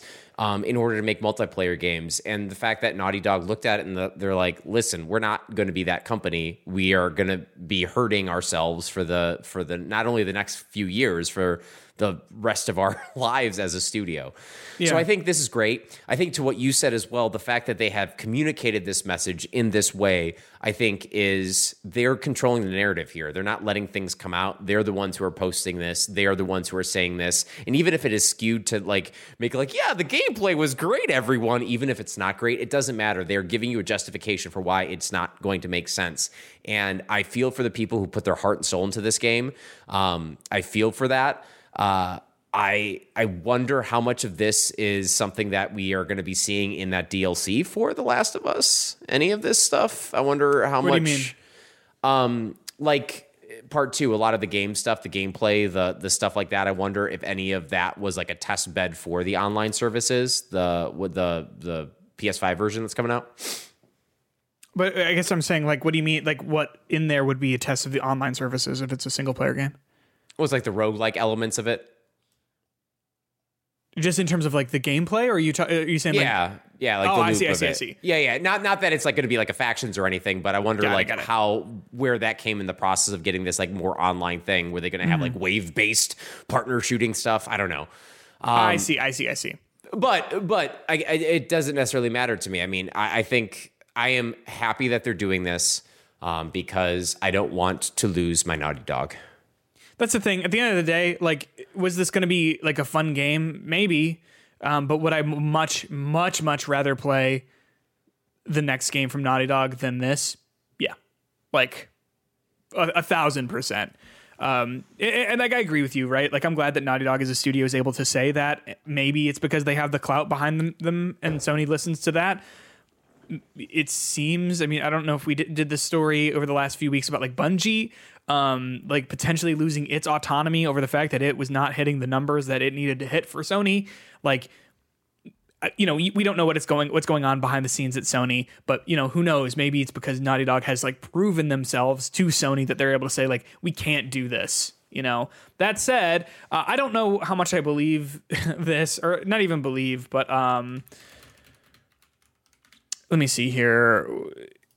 I, like, I, I, how do you qua quantify this? But basically, like, um, someone, uh, uh, technical designer Nathan Ferguson described it as the highlight of his career for us this far. Um, oh wait, wait, sorry, sorry, sorry. There's something. Someone said that it was the m- more fun than any of the other online games that Sony was working on here. Um, or maybe it's a misleading headline because actually, now that I'm reading this article, um, oh yeah, they they said that it's just more fun than any other multiplayer game they had played before. Um, so that is not what the the headline here is. But what I'm trying to say is like, yeah, I bet this was probably pretty fun. But you know why? The combat in The Last of Us Part Two is pretty fun. Like it it just is. You know. Um, yeah, I, like I, I I'm not necessarily bummed about this. Yeah, I mean, uh, the the options would be to release a game that is just something, you know, just to release it because they have it done. Yeah. Um, uh, I'm sure they could have made some money of, uh, out of that if they wanted to do that, but they weren't going to have any like hope to keep keep it going. Um, I do wonder, like, when Ghost of Tsushima came out with that, uh, the is it Iki Island? Am I making that up? Oh yeah, yeah, yeah. Uh, well, there was Iki Island was the DLC, but then it was Legends or something like that. Legends, that. yeah, yeah, yeah. How that was kind of like this like loot based mode that they put in there that had an endpoint that they didn't try to like make this live service thing that lasted forever. Um, I wonder where that came into the equation and why did it suddenly have to be this bigger thing than just being a factions mode? I bet money, right? Like 'cause that, that was free. That was a free update, you know. and and how do you monetize that? Like, I guess you could with a battle pass or whatever, but like if it's a smaller scoped thing, like I think you're gonna lose a lot of people. Um, like, and I wonder like how many people are playing Ghost of Tsushima Legends now. You know what I mean? I had fun with it when I tried it a handful of nights with my friends, but I don't think that game was ever going to be something that like we continued to play every single week, you know, like Fortnite or Apex or whatever. I don't think that was intended to be. Of course something not, That no. was like, yeah, yeah, yeah. but I appreciate that about it that it was fun and we went yeah this was a good time and then just moved on right but you know if you're Sony that's not what you want you want games that people play forever like like this but um yeah so there you go goodbye Last of Us factions um I personally will not miss you but I'm excited for the fact that Naughty Dog says they've got two games in the pipeline. I'm going to assume one is the next Last of Us game, as they they sort of mentioned a few months, maybe a year ago, and then I'm assuming that they're doing that Strays Cross game that we've heard a little bit about. It's been a long time since I've heard anything substantial about that from in the news, but there you go. I, I don't want to like bring up old wounds here. Yeah. Um, please, uh, but- Justin, please do. Speaking of Last of Us factions, Yep. is there like you you are not the biggest fan of that, correct? It's uh, no, uh, it's not that I'm not a fan of it. It's that in the concept, the the idea of what it w- would be, um, I think is is gross after what The Last of Us Part Two is. But uh, I'm going back to Last of Us factions from the Last of Us. Oh, it's fun. It's fine. Do you think there is like would you assume and this is just speculation here that Last of Us online would be like that or would it be something different? I assume that it would be something, maybe, like an extraction shooter. I don't know. Um, I feel like we, we didn't really even get to hear about like what the concept of this game was, other than just like The Last of Us Online. You know, um, I imagine it would be something like that. Because to my memory, Factions was kind of an interesting twist on multiplayer shooters. I don't remember exactly what it was, but it wasn't just a straightforward like team deathmatch sort of thing, right? It was like there was like supplies that you needed and like there there was like stuff that you did outside of the actual game to like impact things. I don't remember exactly what that was, but um I like I thought that was an interesting concept. And so like as a concept of this game, like would it have been a good game? I'm sure. I'm sure I would have probably liked it a lot if it played like The Last of Us Part 2 because The Last of Us Part 2 plays like a dream. Like it, it's a really good game to play, but like at the end of the day, I don't know if that's like uh, to me it doesn't necessarily like justify what it would be doing to the message of that game I would just like to see what Naughty Dog would do for a multiplayer game. Agreed. Like that to, to be that would be the the one thing I'm a little like sad about. I'm not like uh, not upset. Like I probably would not have engaged that much in this game, but like knowing the, how creative and unique that Naughty Dog can be, what would their take on this this specific genre be? Um, yeah agreed because i think they are a studio with ideas and it would be very very surprising to me if they just Phoned it in. and said yeah we're just team deathmatch capture the flag like that would be wild to me Do you think this was like actually the day after was The Last of Us Online that they just decided oh, to and then, cancel? yeah. it's a solid theory right there, Justin. Um, you have linked here um, uh, American Pie, the song. Um, Yeah, Which- we are. We said bye bye to E3, bye bye to Last of Us factions, and now bye bye Miss American Pie. I, I do believe that this is um, probably. I, I say this a lot because I think we, we just come up with a lot of them, but I would say probably in the top 100 best songs ever written by any person ever. When when the line drove my Chevy to the levee, but the levee was dry. Yeah. What does that mean? Um, like, what was my interpretation of that, or like, what does it mean literally? Uh, what does it mean? Your interpretation of it, like why? What does it mean? Are they are they gonna drive into the levee? No.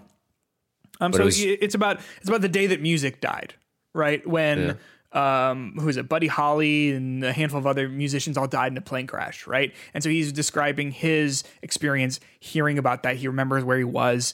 Um, he was delivering papers, I think, uh, as a kid when when this happened. That is my understanding of it. Maybe it's fictional, maybe it's not. Um, but he, he mentions all these different like moments like that. And so going to the Chevy, as driving his Chevy to the levee, right? He's drive. I'm doing I'm doing it like how like Ben Shapiro does things. Like, so we're gonna break this down. So to the Chevy to the levee. So the Chevy's an American car. Um, but so so he drives his, his car to like the dam, right, or to like more of like a retention water area, right? Um, but it wasn't there. And so to me, it's it's like he went to go almost like fill his cup, enjoy a moment of maybe serene peace and understanding, moment a meaningful reflection uh, at the levee, but the water wasn't there. He wasn't able to do that. There was a it was left unresolved in the same way that maybe a lot of people, um, Mr. Don McNeil included, feel about um, the death of, of these brilliant musicians so young in their lives. That's, that's a good way of looking at it. Thanks. That's pos- That's a that's a positive view of it. You, you think it's positive? Because to me, that like that that unresolved moment, that like not being able to reflect, not being able to have that time or think about uh, to, to really break that down, to me, that's kind of sad. Well, you will remember that my interpretation was they were going to drive the Chevy into the levee. Yeah, okay, I guess that's fair. I guess that is fair. Um, who knows? I mean, uh, oh, hold on a second. Genius.com. American Pie. Or maybe the levy is Eugene Levy, and they're just like you know getting ready for Schitt's Creek before that was a thing. Yeah. Okay. Well, hold on a second. Most student, I'm not, I'm not 100 percent here, but um, let, us see. Let me, let me read this to you here. Most students of the song see this as a metaphor for the death of the American dream. The Chevrolet was a very popular car among young adults who would often gather at the lev- levee to avoid adult supervision. Drag races would happen at levees. Levees appear a lot in uh, in a lot of blues songs, such as "When the Levee Breaks." Um, covered by Led Zeppelin. A popular interpretation is that this line refers to a um, Worcestershire bar called the Levy. However, locals refute this, stating that no bar ever had that name. Um, so I guess just the death of the American dream, which makes sense if these people died, right? If I was a youth, if I was a youth though, and I'm going to a dry levee, I think that's a good thing. I can get in my get in a drag race like in that Grease movie. Like in that Grease movie, huh? Yeah, yeah, the one with Vin Diesel and Paul Walker. Oh gosh, I'm so sorry. I, I actually do think this is one of truly one of the greatest songs ever written. This verse here, Do you write the book of love and do you have faith in God above if the Bible tells you so? Now, do you believe in rock and roll? Can music save your mortal soul? And can you teach me how to dance real slow? Come on, come on. He's like, well, I know good. that you're in love with him because I saw you dancing in the gym. You both kicked off your shoes. Man, I dig those rhythm and blues. I was a lonely teenage Bronkin buck with a pink carnation and a pickup truck, but I knew who I was out of luck the day the music died. God damn. That's Pretty so good. It's pretty good. Ah, it's so good. Okay, I actually have to close this, otherwise, this is going to be a podcast about this song. We have covered music, art, Yeah, video art, games, Video games. food.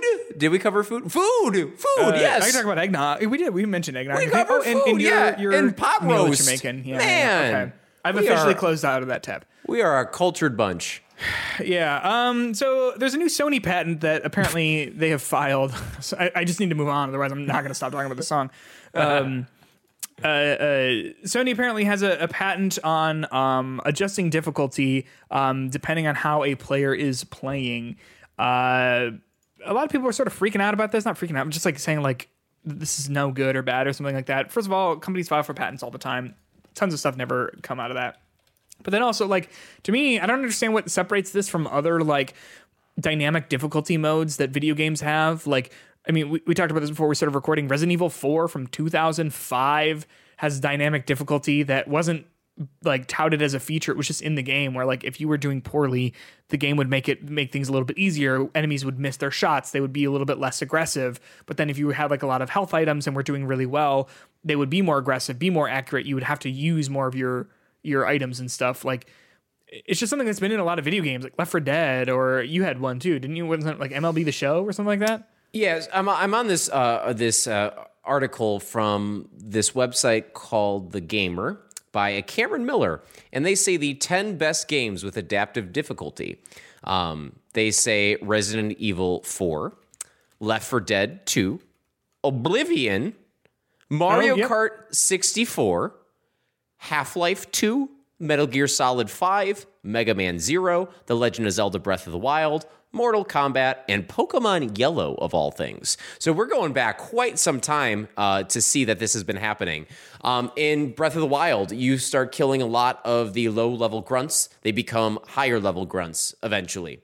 Um, in uh, Metal Gear Solid 5. You start shooting people in the head a lot, giving them a lot of headshots. They start wearing armor and adapt towards your playstyle to make you have to do it different, to make it more difficult. Um, Mario Kart 64, famous for its rubber band physics that make it, even if you're far ahead, the, the, the opponents behind you are literally stretched and shot past you to go faster in order to give yourself a challenge so you can't just like go through the, the, the game um, and uh, win on your own. So, like, I mean, this is normal, guys. This happens, people. Listen, And like and like makes for more interesting experiences. I don't know. like yeah. Don't you like don't you want a game that is challenging enough for you and that kind of adapts with you as you improve so you get better at the game? Um, I think I, I, I've, I've said this before about Souls games. One of the things that gets frustrating for me about a Souls game is when I feel I have specced out of being able to play where the area I'm at is.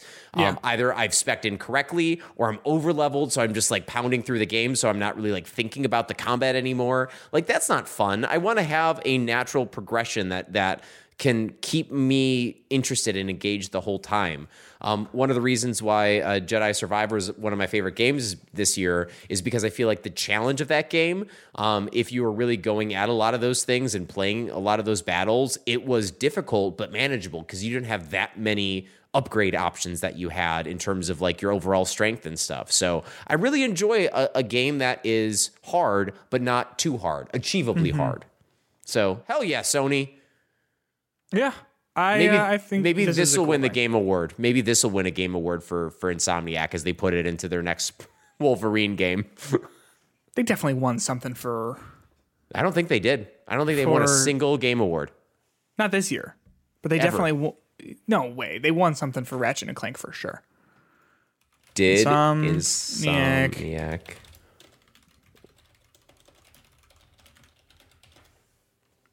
Wow.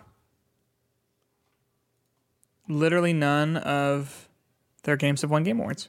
Yep. And that's a top tier studio, my friend. Yeah, I agree. Hey, how many game awards do you have? Uh, seven. Don't ask about them. Oh, I was I was going to make You a comparison that we're just as good as Insomniac, but apparently you are better than both me and Insomniac.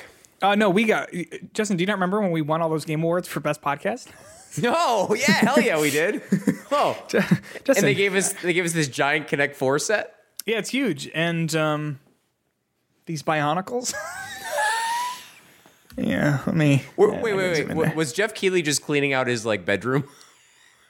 Hold on a second. Were these not official awards? uh, there's going to be an A24 Death Stranding movie. Oh. That sounds pretty good. I'd watch that. Cast Norman Reedus, obviously. You already got your cast, Mads Mikkelsen, the whole the whole crew. You have your sponsor and Monster Energy. Get Jordan Peele to direct it. You're fine. Um, I think it could be great. Uh, I think one of the, the best things about that game is the world it's created and some of the characters. Um, the, the, just whenever you get to a cut scene with a character, it is jaw dropping to see. Uh, so I really think that like this would be a very good cinematic movie, and I'm glad it's happening. And to be honest, I think it'd be more interesting than a Metal Gear Solid movie uh, because I feel like the actual like setup of this stuff is goofy to a point, but like realistic enough and like relatable enough to people that I think it is a movie that would be a good modern movie. So I'm pumped for it. I I, I- I will watch this. I will enjoy it. Yeah. I feel like uh, it to, could. To my understanding too, like Metal Gear Solid, like yes, those stories are good, but especially with that last one, like the joy of playing that is like actually like experiencing that and trying stuff out and using the sandbox, right? Where like yeah, there's there's like that's the the, the point of Death Stranding, right? Of like playing it and and messing around with what it is, uh, like with what with what it's asking you to do, right? But also, to my understanding with that game, um, if you wanted to edit that into a two-hour movie, I think you you like that's a good idea and doable, right? Do you think Kojima directs this? some edits? Um, I don't know. I think I think he might. I don't know how they would do that in coordination with someone. And I know video games, you're still directing in video games. I, I just would assume it's quite if he's never directed a movie before, correct? I don't think so. Mean, I think he would be heavily involved with it. Yeah. um, and then maybe open the door for him to um, do something later. But I do know that like he loves cinema. He loves. Uh, Oh, you yeah, know, yeah. That's such a huge influence on him. So yeah, I um, love I love his um when he tweets like saw this movie. you know what I mean? What, what was um, his review on the Barbie movie? And is it the same as Ben Shapiro's? Uh, I'm gonna say that probably they did not have the same sort of t- walking walking away uh, uh, walk away moment, but W- I would watch that podcast interview in a second. Ben Shapiro, Hideo Kojima. Ah. Discuss the Barbie movie. what a loser that guy is. Not Kojima, he seems fine. Um, goes in with a fucking notepad, idiot. Comes out, he says, "Go woke or go broke." this movie's not gonna make any money. What a fucking dumbass. Um, anyway, um, Justin, can we talk about Alan Wake? I want to hear about Alan. I want to hear about what your thoughts on Alan Wake are. All right. So, for those of you playing along, we're gonna, I'm going to talk some, I, I guess, spoilers. I'm going to kind of go straight into it. Um, well, no, From what it sounds like, talk- from what it sounds like, spoilers for the Alan Wake section of that game, not Yeah. for the Saga Anderson stuff. So the basically the second you get the opportunity to be Alan Wake, I did not stop being Alan Wake, and that's mostly because I feel like at least when I was playing it, um, I wasn't necessarily grabbed by the Alan Wake section to begin with. Yep. Um, but you get that option to like go into the janitor's closet and jumping through a puddle to get to to the other side of the story, and I was like, I don't really know. That's like, weird. Yeah, I think I'm gonna just go back to Alan and stay there. Um, and uh, I like what they are doing a lot with his side of the story. Um, I think it is really cool. Uh, so basically, for, like, I mean, you know this, but like how your the stories are kind of set up. You have to visit various murder scenes in this fictional, I guess, New York, right? Um, In this fictional New York, and you have to find clues uh, to kind of find to get out of the dark place, and you're trying to rewrite the story in order to escape. And I guess part of that is finding these ritual murder sites, and I don't exactly know how that's the thing that's going to get you out of the dream, but like whatever. Um, and as you're going through these crime scenes, you are given a couple of different areas in the crime scene that you can rewrite aspects of them in order to change them. Like, for example, if you're in a train, uh, like a, a subway, you can do a subway after the fire. You can do a subway during the ritual. You can do a subway, whatever. And each one of those kind of changes the, the, the area and changes the layout, but it there's a right one that you have to pick to move forward in the story. But you can still change the area to get collectibles and just it changes the environment. And it's really a kind of a cool little concept that makes me it's not difficult. It's pretty linear in terms of like these choices you have to make. I don't have to you don't have to guess too hard about which is the right scene It's like to pick use. one of right- three options, and he, and he tells you like this is the right one. yeah, but it just gives you enough kind of like cool flavor to change up these areas and to explore it and to get some cool story moments in it. Um, there's this one particularly haunting um, uh, scene pretty early on in the subway uh, when you basically uh, there was a ritualistic uh, murder, a mass murder in a subway train that basically the the uh, cult set a, a, a, fire this subway, and you have to basically write that they did that and then you have to crawl through the remains of the subway with all the charred bodies around you. Um, and it's like a truly just like creepy moment. And as you're just going through these these uh, these different like scenes and these different murders, they just set it up like these like fun little murder stories that the the fictional character of Alex Casey is like investigating, and you're kind of experiencing Alex ex- like investigate the murders, and it's just done in a really cool way to the point where there's a lot of batshit crazy stuff happening on the outside of the mur- rituals that I still don't quite understand, nor do I think I ever will. But like the actual like like murders themselves are kind of like connecting everything together in an interesting way that as I'm exploring these cool murder scenes, I'm really invested in that kind of the story. Um, plus, like I'm starting to like put clues together about what I think is actually happening with Alan Wake, and I don't know if they're true or not. I don't know if I'll ever have those answers, um, which we'll probably talk about when I beat the game. Um, but like it is, it is a really fascinating setup that I think uses Alan Wake's ability as a writer in a very strong way. And I think exploring those worlds, even though they're not hugely open areas, they give you enough puzzle solving um, and enough open exploration to find secrets in hidden areas. Uh, what's the name of the breaker? Sheriff Breaker, right? Tim Breaker. Um, Tim Breaker. You get to find Tim Breaker in these various areas. And the first time you meet him, it's pretty much you just walk into a room and you follow him. But then after that, it starts to become these little puzzles in order to find him. Because by finding him, you get all these uh, words of power locations that are hidden, sometimes actually pretty well throughout the map. yeah. Um, so I am really like into his section and his area um, a lot, and I've been enjoying that stuff. Uh, with the exception of the combat, I don't think it's necessary. I don't think it's particularly good. Um, I, I think it is every time I have to fight, it takes me out of the actual mood of where of the of the tone of the area that I'm in. I wish they limited it to very few or boldly none at all. Um, but overall, I, am enjoying it a lot. I think like you brought that up when we were like before we started, where you said like how bold would it be if they if there was no combat in this game? And I, I, I like I, I've been thinking about that, and I think that probably would be pretty cool. I think you would have to rework how a lot of it works. You know what I mean? But I, I do agree that like you could do that, huh?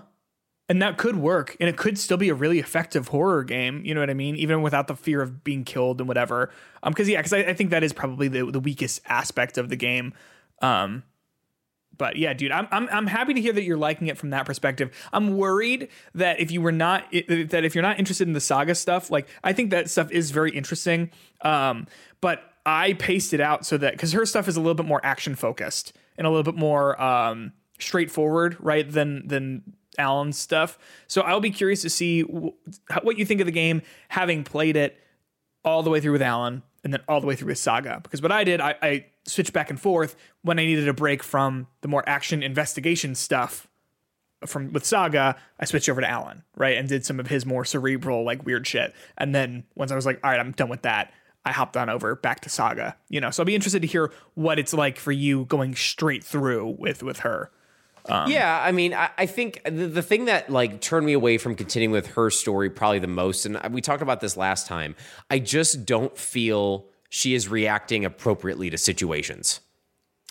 Yeah, you. To be honest, you might feel that way throughout the rest of this game. She just feels very like, oh, this is weird. Um, and like, I'm just not, I, I'm just not like super into that part of the story yet. I think it's going to be interesting to a certain point. I'm going to be interested to see how the two stories kind of connect because there are these definite like overlap parts that I'm sure touch each other um, in the opposite stories. Um, and I, I, don't think I'm going to dislike it because I think the investigation itself is going to be interesting. And I yeah. think ultimately finding out how it all ties up and like getting to that end point is going to be enough of a draw to get me through those.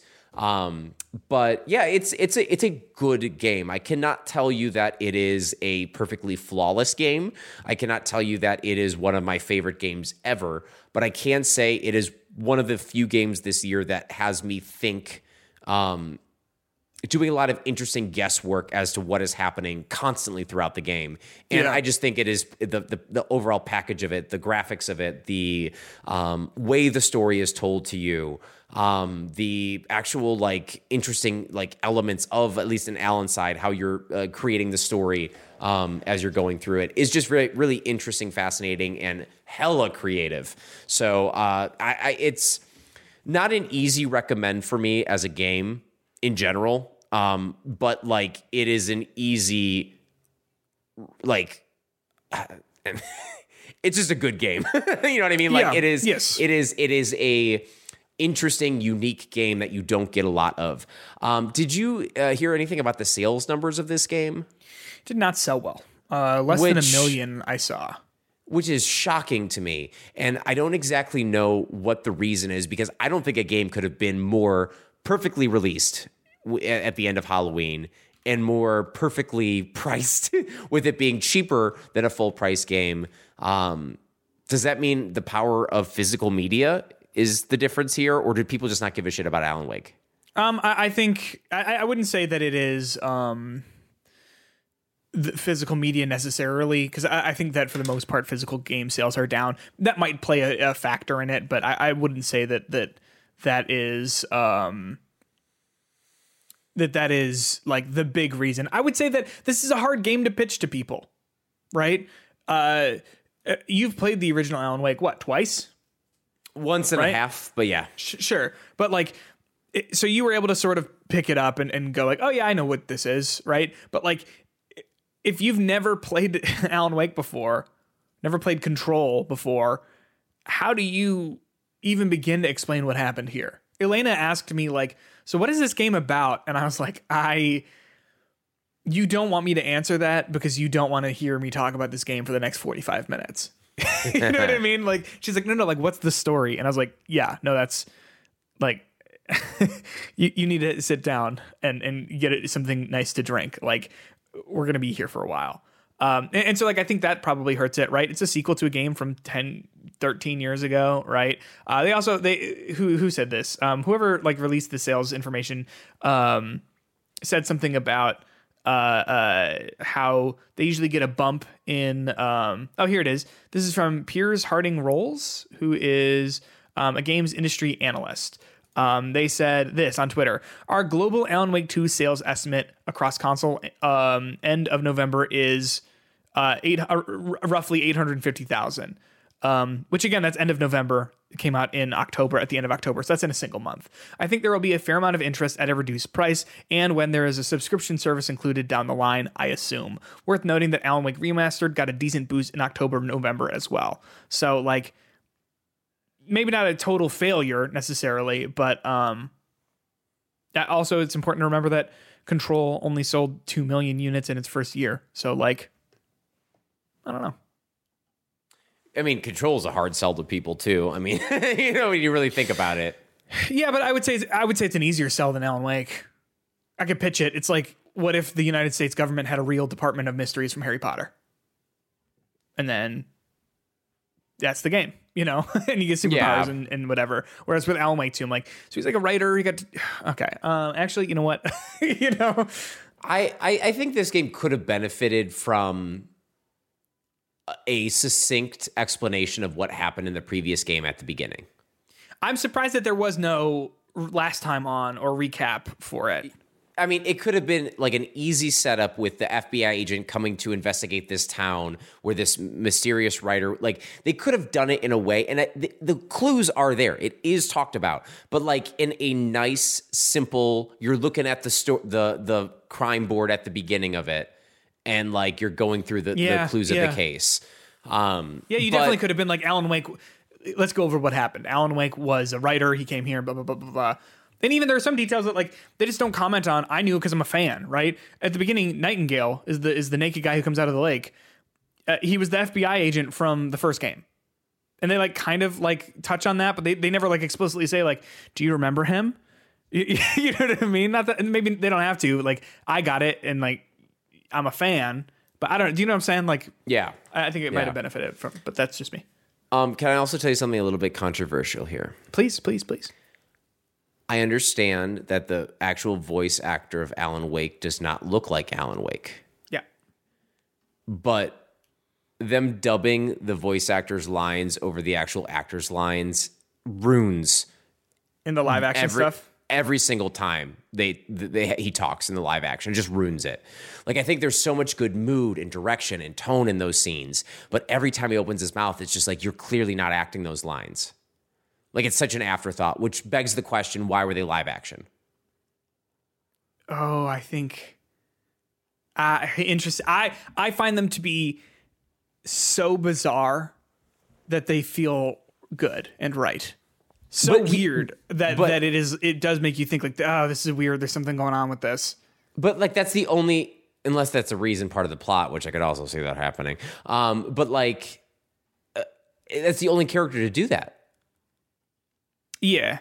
Uh, well, no. Well, because Yeah, Sam yeah, 'cause Lake, Alex Sam- Casey. yes, Sam Lake is is him in the he the. talks to Sam Lake, which is so fucking meta and funny. Yes. Um, not, I don't know if it's funny, but like it is just that extra layer of everything on top of it.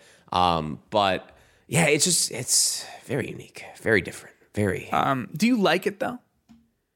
the game. Yeah. I'm enjoying my time playing it.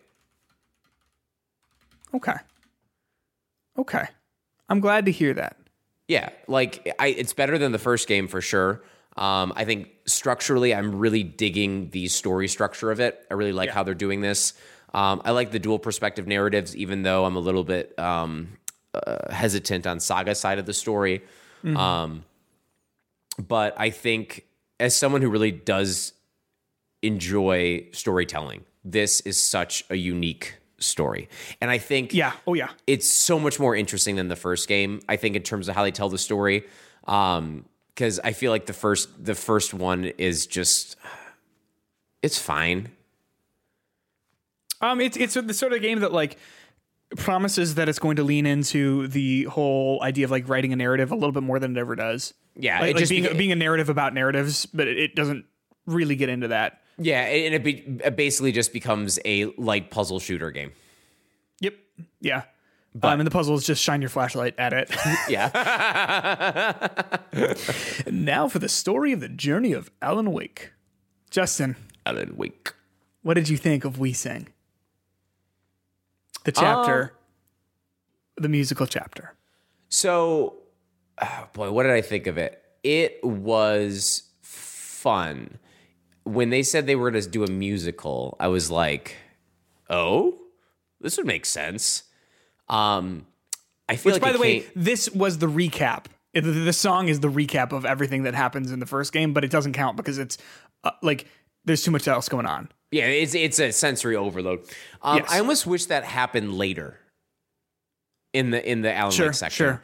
Like, I feel like that would have been just a little bit more interesting because that is such a departure from what you're generally doing in Alan. What? Departure. Ah. That's the name of his novel. Go on.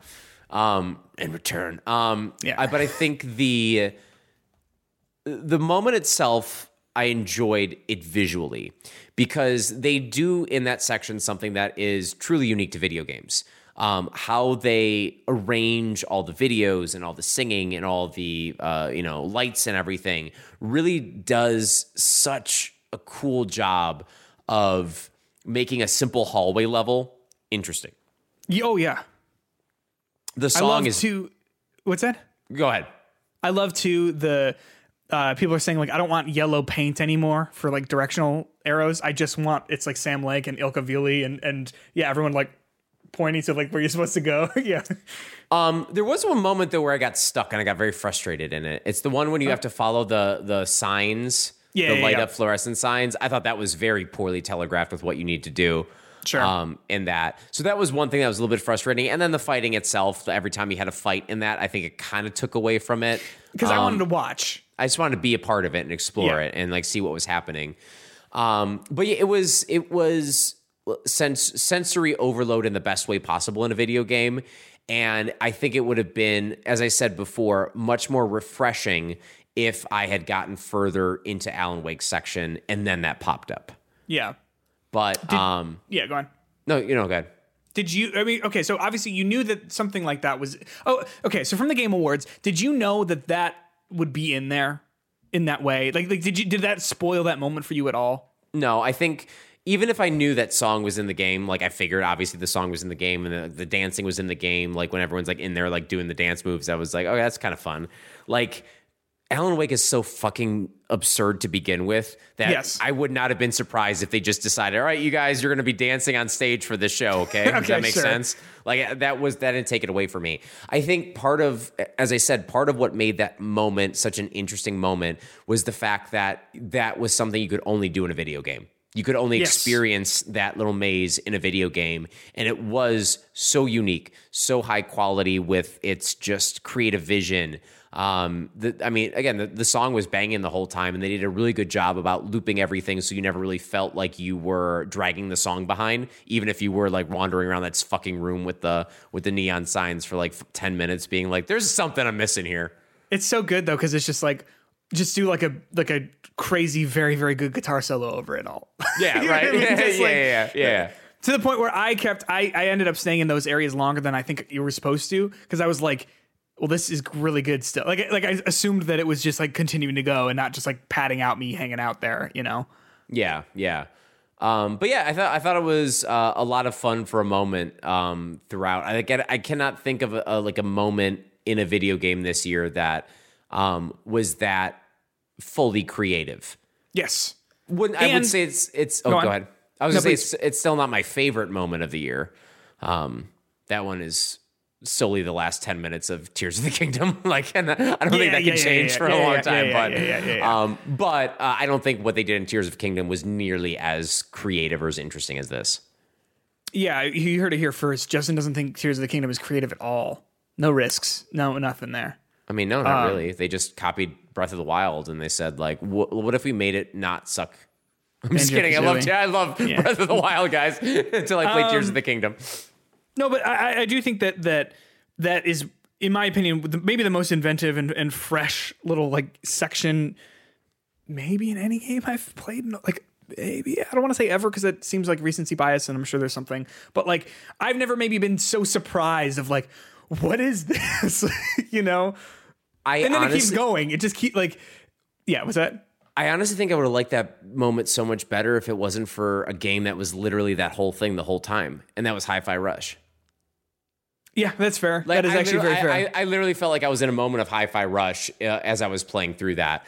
Um, I don't think Hi-Fi Rush, as visually cool as it was, it didn't look as pretty as what you were seeing in Alan Wake. But Yeah. like, it, it, it- to be honest, as I was thinking about playing that game, I was like, God, Hi-Fi Rush was a fucking good game. yeah, no, a thousand percent. Um, and, and, like they're they're interesting in their own ways of like how it's all presented, like you're saying, you know. Um, but damn, I love too. Like, I, like I was basically like I was playing it with Elena, and she was like, "What the fuck is this?" I was like, "I can't. This is what you're seeing is what I'm." I'm on board for all of this, and and that's where we are. We have the same amount of information. Um, Can you imagine I like, one of the spookiest games of this year is also has one of the best musical like scenes in, in a game this year? like the most joyous musical number. Yeah, it's so fucking funny. And like, and they're all hamming it up too. Um, there's a it- me and my brother were like deep in the the Remedy verse lore of of it all, and so like in. Uh, Alan Wake punches a reporter. It's like a small. It's like a small detail in the in the first game about like why he's like he punches a paparazzi person, and there is uh like a cut of him like in the in the walls as they're like just like doing like the like mug into the camera and whatever where he's got like this jacket on he's got his sunglasses on the p- popped collar and he's like holding his fist up like he's gonna punch you. And we're just like yeah like this is like such a fun stupid detail that like didn't need to be in there but like they did it. And like for people like us we are like so excited to see those sorts of like little details about like throwaway things from the first game that don't matter at all. But it is like yeah he did do that you know? Um, but I, I love in that moment too of just like I was talking with Elaine. I was like, I don't want this to end, and then it's over, and I was like, okay, that's fine. And you go in that janitor r- room or whatever it is, and then the walls all come up, and they're doing it again, and they're doing Yeah, more of it, yeah, and yeah, it's so good. Like, Yeah. yeah. I love it, and the It- song is good too. It is it is a banger of a song. Um, do they come back in that game at all? Those the the the what's the name of the The old band? gods of Asgard. Yeah. I don't know. Okay, I was, I was going to figure that. I hope so because weren't they weren't they like all in the first game? If I'm correct, they were in like a home, right? Yeah, they were in the um um the like. Were they in a home or were they in the They're in place, the- the, the, rehab center that he yeah, goes the rehab to? the rehab center, which is you know whatever. Yes. Um, being experimented upon by a psycho person. Yeah. Justin, I'm ready for you to play the second half of this game. Before just say, I'm very ready for you to play. before I finish this game, this. yeah. I want to tell you what my theory is, and you don't have to answer or respond to it. Right? Okay. I'm gonna cover my face. Uh, I'm gonna start smiling right now, so okay, you don't so know. so if- I know. Okay, so what I honestly think, I think it's all a metaphor because that's fucking video games, man. The dark place is truly when Alan Wake lets his like animalistic evil side out past his writing. It starts off in his in his writing. He writes it there, but then he lets it out into the world, and he does this because he's he just drinks a lot. He does a lot of drugs. He's a depressed man, and then when he comes home, Mister Scratch is with is is that's his like persona when he's like on drugs and like drunk and crazy and like his evilness is coming out. So whenever people are like have their like dark personas that they get possessed by the darkness, it's that they're being possessed by their like evil intentions and their inner hmm. animalistic inhibitions. So I think Alan Wake is a piece of shit. And as I'm watching all this stuff, I see nothing more than Alan Wake being a piece of shit and him his sober, innocent side being like, "Oh, what am I doing, Mr. Scratch? You're destroying everything I love." But you know what, Alan? You're destroying everything you love. You're the troubled writer, and you're bringing that into the real world and destroying everything you've ever known. That is a good point, though, right? That he's like, he does this whole thing about like, you know, my life got ruined because all this stuff, but it's like, dude, it's all you, man. It like, it's literally, it's you. Um, interesting, interesting. So that's, those are my thoughts on it as of now, as I'm playing through this. Yeah, I, I, I think that's an interesting interpretation. Um, an interpretation that I, I would be inclined to agree with based on that. But I even think in the first game it makes so much sense because like it's literally like mass murder in this whole town. like like all those people that he kills. I mean, it's the same thing you were saying with Saga before. All those people that he kills in that town, like he's killing people. Yeah, yeah, Crazy I- I- people probably, but like But like, but are they? I mean, like, because because in in this game, it in the first game, like it was unclear. Like, are these like real people or what?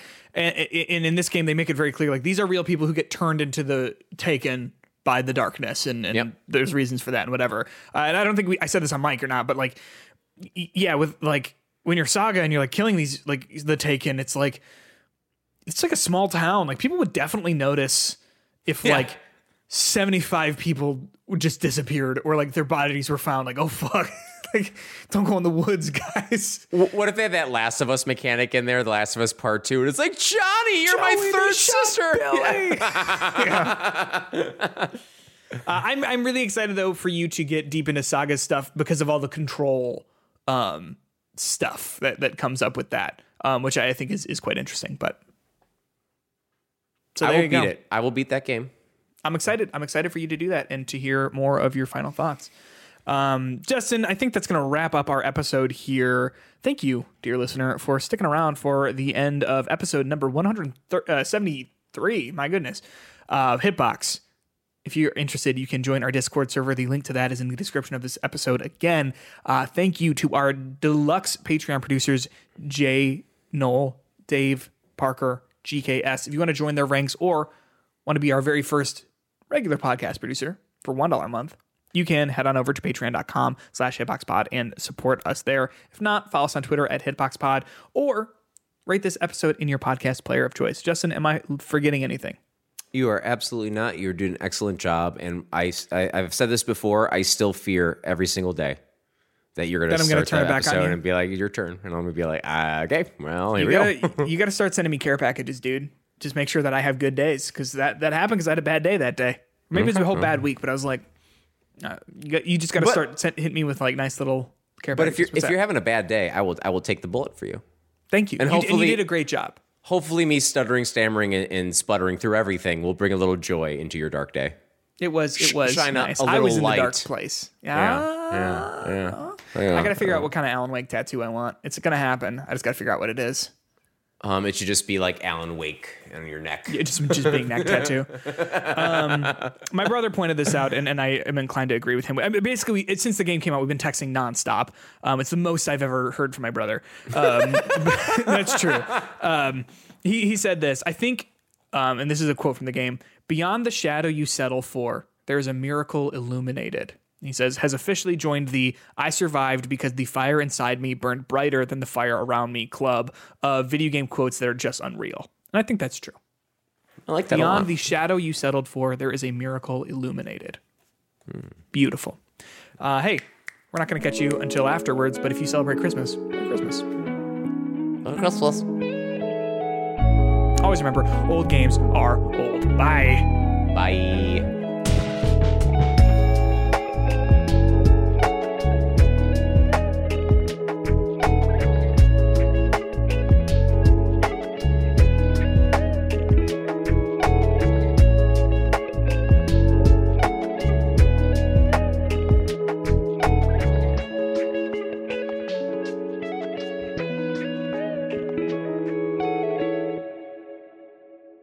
I'll stop recording.